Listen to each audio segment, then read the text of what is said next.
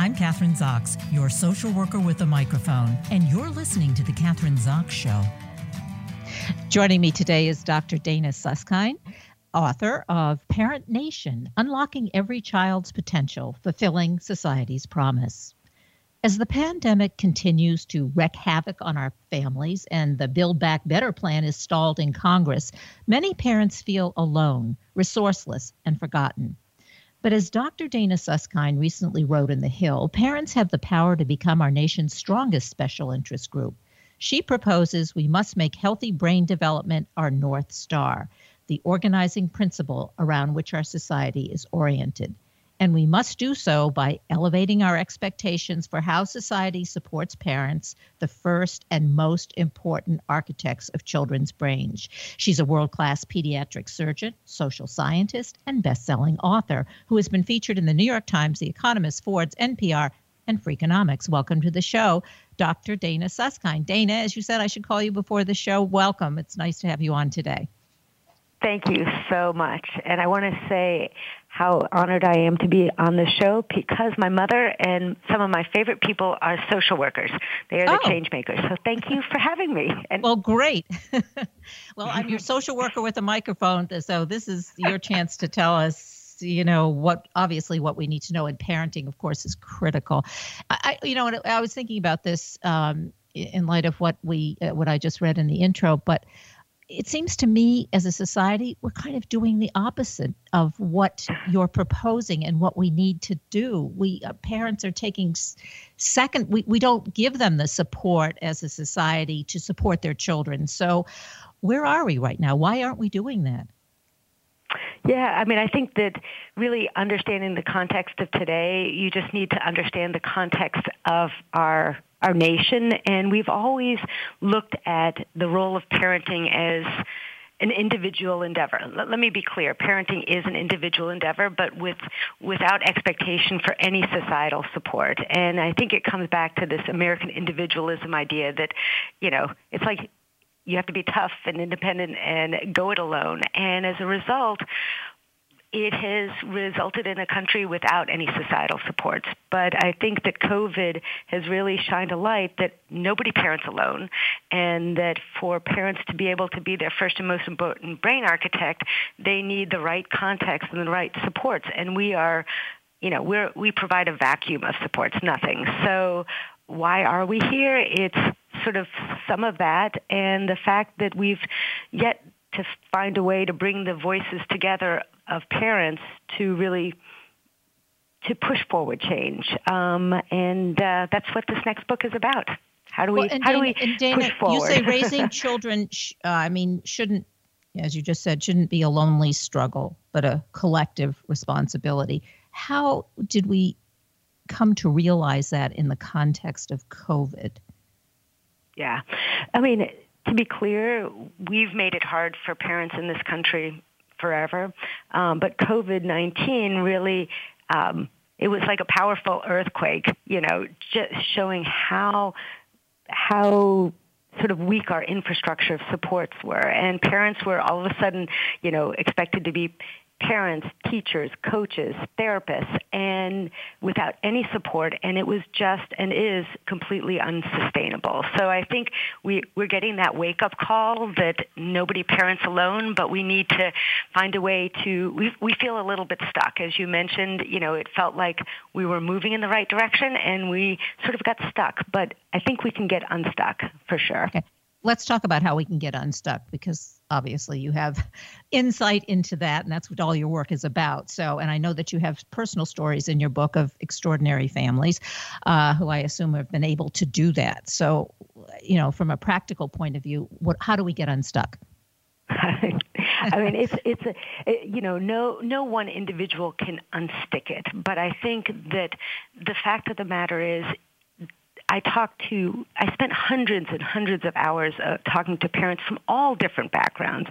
Um, from all different racial, ethnic, socioeconomic, uh, educational backgrounds. And what was so clear is that at the end of the day, um, every parent, almost every parent wants exactly the same thing, just to give their kids the best first start.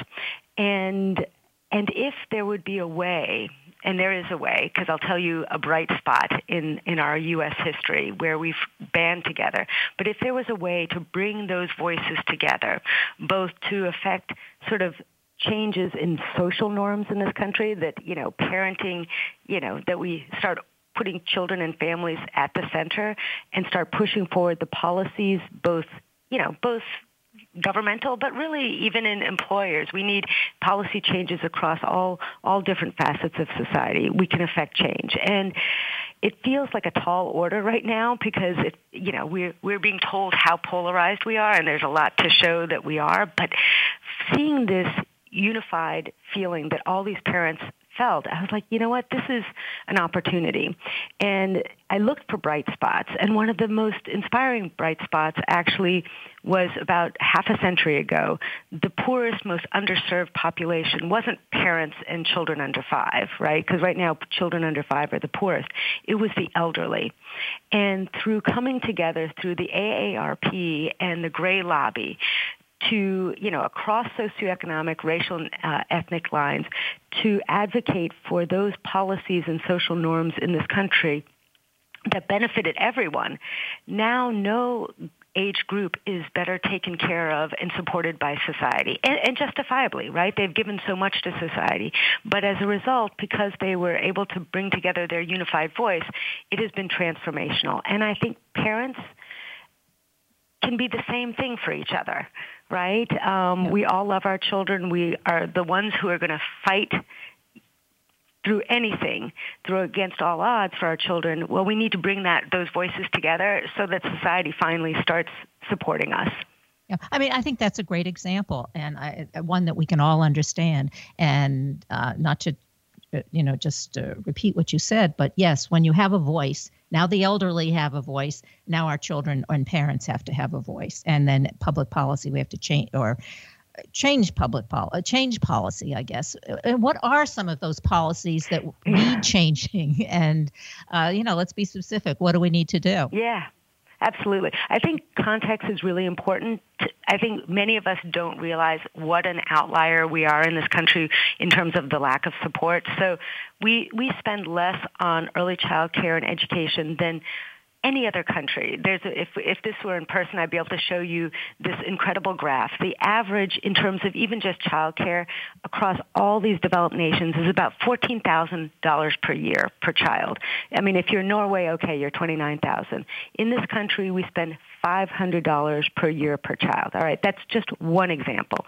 Um, we don't have paid parental and family leave and um, every every other developed nation has this. We one in four mothers has to go back to work within two weeks of giving birth. I'm just giving you some examples just to show how how different we are. So, what are the, some of the things that we could start doing? Well, we could start inv- actually investing in in the early years through uh, mandated paid parental leave, through um, high quality affordable childcare through even this this child credit that we just had for a year that recently expired. Um, people don't realize that all of these people ask me well how are you going to pay for all of these? The truth is it's going to be a negative cost. Why? Because these these policies pay for themselves um, investing in the early years has the best return on investment um, of almost any other policies. So even the child credit that people were like, oh my gosh, it costs so much. In fact, you get some recent really excellent uh, economic research show that for every dollar you invest, you get $10 back.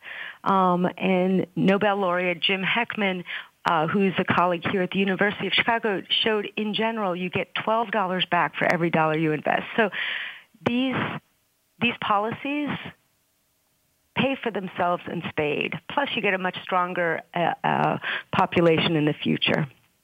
What about health care?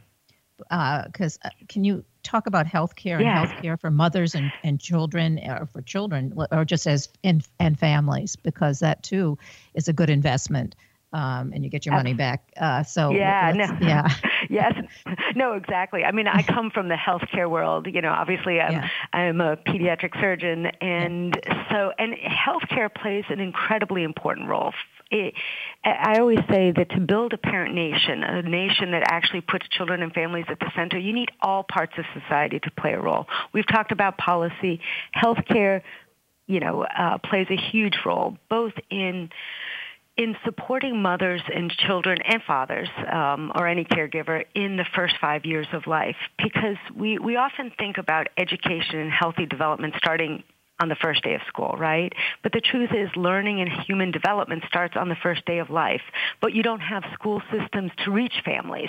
Well, the healthcare system is a powerful entry point and really anchor for meeting families where they are, providing them with the the basic information of you know early child development and then also making sure they're getting the supports necessary for you know this sometimes difficult road of parenting. Parenting is a joy, but let's be clear, you know, raising children isn't it is, you know, can sometimes be complex. And so having the healthcare system there to support families, connect them with other resources is a really powerful and important thing.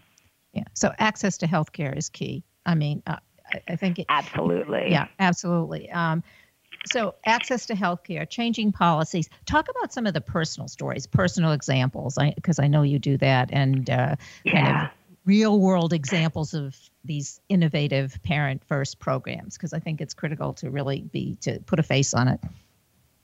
Oh, uh, do you want parent stories or the actual pro- programs? Well, both actually. Well, yeah. Okay. About, well, yeah. yeah. Let me tell. Yeah. Well, because. Yeah. I think, you know, honestly, the parent stories, I, you know, people hear about this book and it sounds policy, but it's actually driven by powerful, inspiring stories of families that I've met along the journey, both uh, as a pediatric physician and as a researcher. Um, and really, each of them each of the families taught me something new. And I think the biggest sort of thing that we say in this country is parents should have choice, and they should absolutely have choice. Um, and, but in this country, we really don't give parents almost any choices. And it reminds me of two families that really showed me this. Um, there was a woman star who you know, whose dream was to be a stay-at-home mom. She grew up in an evangelical home. Um, her mother, her grandmother, everybody in her family stayed home. And when it came to having children, um, her her husband, who was a student te- student teacher, didn't have you know health care or benefits, and so no no new mother can live without you know health insurance or a living wage. So pretty soon after she had her her first child and her children, she had to go to work. Um, and you know, thankfully she actually went to Starbucks, which has great uh, parental benefits. But here, this you know, we talk about giving parents choice, and this woman who uh, wanted to stay home for the first three years of life to nurture her children wasn't allowed that. Um, and to sort of juxtapose that, there was another incredible woman, Talia, who was actually a PhD in um, in early childhood, uh, sort of in math development. And she actually was at the University of Chicago, had trained at all these hardcore, you know, Stanford, Harvard type places. And she she, after having her second child, because of the fact that, you know, she was going to find a high quality child care environment to put them in, they couldn't afford it. They literally couldn't afford it on her salary and her husband's salary. They would have had to, you know, take out loans. And so she had to actually leave this incredible postdoctoral experience um, to stay, you know, to stay home with her children, which of course she, she loves her children. That's what she wants. But the fact is, is that she wasn't able to have the choice to be a working mom and provide for her children with high quality environments. So we talk a lot about, you know, parental choice in this country, but I would argue that we give almost no parents choice. Um, and that's how things, you know, that's how these things need and can change.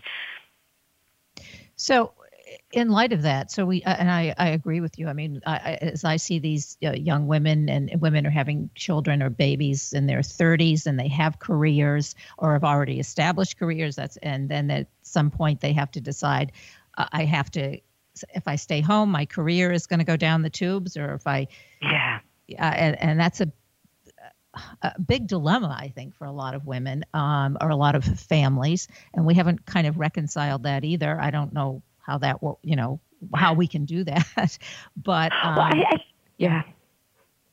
No, go ahead. Oh yeah, no, no, no. Well, actually, you're telling that story. Actually, believe it or not, reminds me of my own daughters uh, who just went into the workforce. Um, and what's so interesting is that one of them, uh, Genevieve, went into tech, and the other, my stepdaughter Annika, went into uh, think tank social policy. And they both told me that the first advice they got from other sort of women about getting ahead wasn't about like getting an advanced degree or networking. It was hold off on having children as long as you can.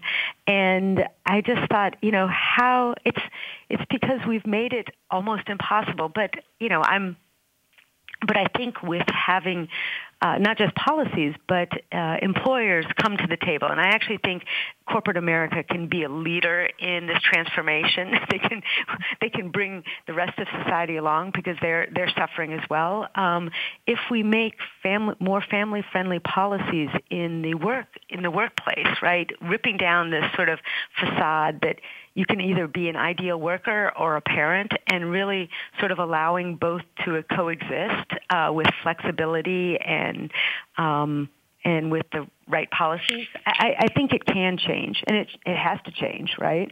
Yeah. And I think, what do you think about? I mean, all of this, this has been a result of COVID, but for instance, I mean, I have found it really helpful. Uh, is that uh, women and men, but women we're talking about in particular, don't have to do go um, to work nine to five. That's not you can work two days a week or three days a week and work from home and do a lot of things online. Uh, that that's been really helpful in terms of um, some of those decisions that or choices that we've been talking about that women have to make. I, I think that that is a a whole structural change, I guess, in the way we yeah. view work and how we get to work and how we do our work.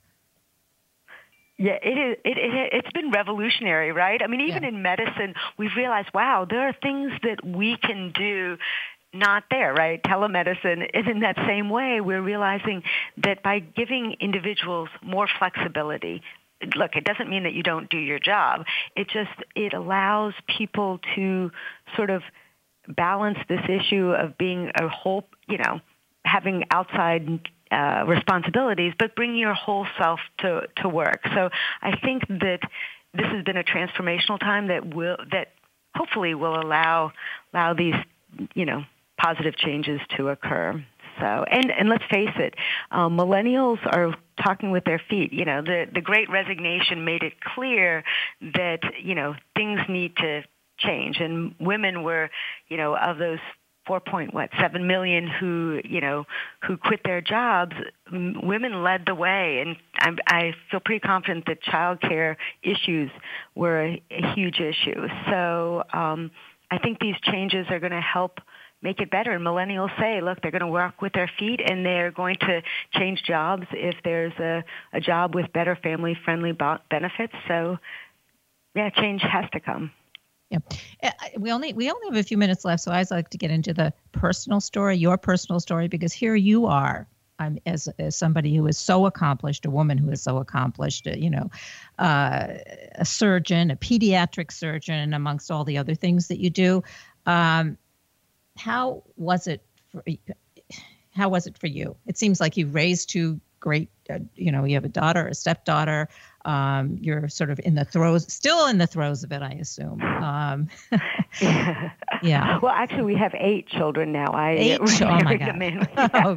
no, no, but I think. Listen, I, I, I think. Well, I'll tell you. I'll share my story, but I think the biggest, most important take home is that none of us that do it alone, right? Uh, you know, my ability to bring my full self to work as a physician, as a researcher, and as a mother happened because I had a huge amount of support, you know, both from family members, you know, nannies. I was, you know, I, I feel very lucky. So I think that we need to shine a light. People you know that none of us do it alone i mean you know it's it's critical and you know when uh, my, I actually have three biologic children, and back in 2012, I lost my first husband, an amazing man. He drowned saving two children from Lake Michigan. And mm. that experience was, I always say I lost my faith in serendipity, but I, fa- I gained my faith in humanity because at the moment in time when I thought, you know, my whole life was crumbling, I had no idea what was going to happen to myself and my children, my community and my employer, my university, everyone gathered around me and really sort of propped us up so that we could get back on our feet. And that's what I want for every parent in this country. None of us, parent, you know, life is not a straight straight journey, right? We there are ups and downs, and if we can find better ways to support each and every parent in their incredibly important role of raising our you know our future citizens that would be a game changer but it can't be left up to chance right i mean i was so lucky but we need a better structured way to support all families. Um, uh, but I have to interrupt interest. you because I don't yeah. think you were so yeah. necessarily lucky as I'm listening to your story and the tragedy and of, of what happened to you and, and your husband's death. Uh, we've been talking about what society has to do for families and, and women that's the external support but you have a way of connecting too and you've took on that responsibility it seems to me yourself. You you you you get you sort of and I, I, can hear it in your voice you have this kind of an emotional way of bringing people to you and accepting help and getting people on your team. You know it kind of yeah. is it's a two-way street right yeah, no, I, I don't know. Maybe maybe it's because I'm a daughter of a social worker. Um, I have always been so lucky to. I mean, all right, I won't use the word luck, but the be- most people in this country are just beautiful human beings who want the best for their children and other people's children. I think that we need to sort of embrace this come together you know i i want in some ways this is a love letter i keep saying for parents in this country to give themselves grace allow them to accept you know not help because only parents can parent their children Why you know are, are the the critical brain builders but you know to come together and make it better for their children, for other people's children, and for our country. And um, I'm just so thankful that you've you've allowed me on this wonderful um, um, show and to be able to actually talk about this. So thank you. Well, I think it's been a great interview. Uh, we only have a couple minutes left, so I do want you to tell us website and or websites we can go to for more information so people can continue listening to you and reading about you and obviously uh, getting the book. So where do we go? Absolutely. Absolutely. If you go to parentnation.org, you will see not just about the book. We have resources, downloadable free resources in English and Spanish for, for forming your community and for pushing forward change in, in your communities. Please go, go to parentnation.org. I am just one of an incredible team pushing forward this idea that we can, we can push forward change in this country and, um, and support all families and children children. So great. Dr. Dana Suskind, great having you on the show, pa- author of Parent Nation Unlocking Every Child's Potential, Fulfilling Society's Promise. Thank you. Thank, thank you so much. I'm Kathryn Zox, your social worker with a microphone, and you've been listening to The Kathryn Zox Show.